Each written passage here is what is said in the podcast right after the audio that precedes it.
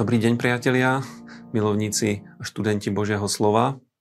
E, dnes máme tri pasáže, ktorým sa budeme venovať z Božieho slova.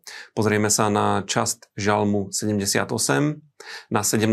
kapitolu knihy skutkov a na prvú knihu kráľov, 16. kapitolu až 18. kapitolu. E, poďme do Žalmu.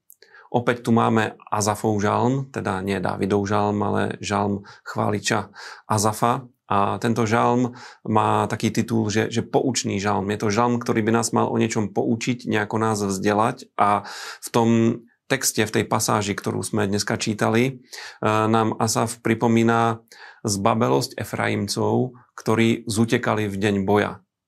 Čo nie je veľmi pozitívna vec, že niekto pre svoju zbabelosť e, ušiel, ušiel z bitvy. Eh, čo je ale poučné, je to, že Azaf nám odhaluje dôvody, prečo sa to stalo, prečo títo Efraimci zutekali. A hovorí nám, že to bolo preto, že zabudli na Božie skutky a divy. Na to, čo Boh eh, v dejinách Izraela vykonal a aký mocný je. Potom hovorí, že nezachovávali zmluvu s Bohom, že prestali si plniť tie zmluvné povinnosti, ktoré, ktoré im pán dal. A tiež, že odmietali žiť podľa Božieho zákona, čiže nenaplňali tie, tie princípy. A aj nám e, ponúka radu a ponúka nám riešenie, ako sa nikdy nestať ľuďmi, ktorí by zutekali z boja. Takže Azav nám pripomína, ako Boh vyviedol Izraelitov z Egypta, ako rozdelil Červené more, ako bol prítomný so svojím ľudom v podobe toho oblakového stĺpu cez deň a ohnivého stĺpa v noci. E, pripomína Izraelcom, ako, ako Boh vyviedol vodu zo skály a nadprirodzene zaopatroval Izrael. A e, nám všetkým to pripomína to, že naša viera vždycky stojí na Božom slove. Stojí na Božom slove, na tom, čo Boh povedal, čo mu veríme a tiež na tom, čo Boh už vykonal v našich životoch. A to si potrebujeme neustále pripomínať a pozbuzovať sa. A viete, čo sa vtedy stane? Alebo skôr, čo sa nestane. Nikdy nezutekáme z boja.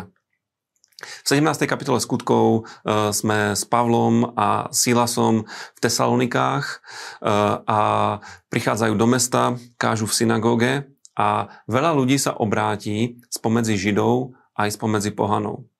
No ako už bolo takým zvykom na týchto Pavlových cestách, tak v meste nastane rozruch a pobúrenie, lebo určití ľudia spomedzi Židov nahovoria spodinu a vyvolajú nepokoje a celé mesto sa e, rozzúri, rozruší a apoštoli sú nútení odísť do iného mesta. Prišli do mesta, ktoré ležalo nedaleko, to mesto sa volalo Beroja a tam bola celkom iná situácia. Tam sa veľmi veľa Židov obrátilo a písmo nám hovorí, že tí ľudia mali celkom iný prístup ako, ako v Tesalonikách.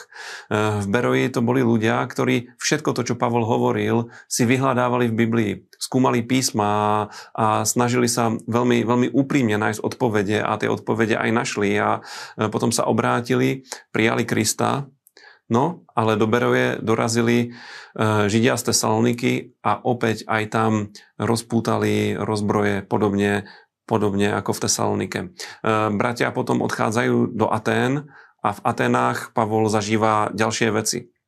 Najskôr je až do krajnosti rozrušený, keď vidí to obrovské modlárstvo, ktoré je v Atenách. Našiel tam obrovské množstvo chrámov, obrovské množstvo oltárov. Neskôršie to využije aj v kázni, keď hovorí o oltári neznámemu Bohu, ale o tom bude zrejme zajtra e, príspevok. V každom prípade veľa sa tam Pavol rozprával s okolo idúcimi ľuďmi na námestí a dal sa do debaty aj s gréckými filozofmi, e, so stoikmi, aj s epikúrejcami a tak ich zaujal, že sa rozhodli, že ho pozvú, aby verejne e, sa prihovoril zástupu a pozvali ho na Areopák a o tom, čo tam Pavol hovoril, sa dozvieme zajtra. Teraz poďme do starej zmluvy.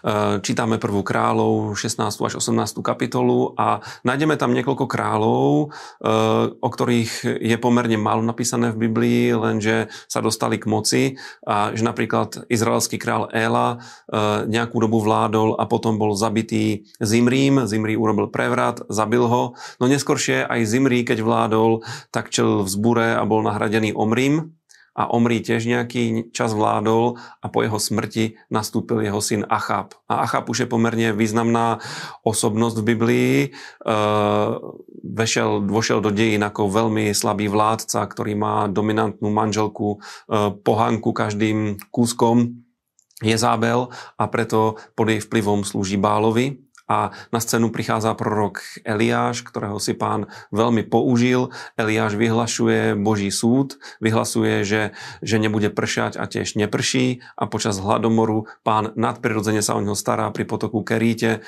Um, Havrany mu nosia, nosia pokrm a potom urobí zázrak pri dome vdovy zo Sarepty, e, nadprirodzene rozmnoží múku a olej v jej dome, neskôršie vzkriesi aj syna tejto vdovy a postupne sa pripravuje na konfrontáciu s bálovými prorokmi. Pán ho povzbuzuje a napriek tomu, že aj dobrí ľudia okolo neho ho varujú, napríklad Obadia, e, aby, aby nevychádzal na verejnosť, aby sa skrýval pred Achabom, e, on, on na to nedbá a verejne vystupuje a toto všetko vyvrcholí konfrontáciu s balovými prorokmi, o ktorej budete počuť zajtra.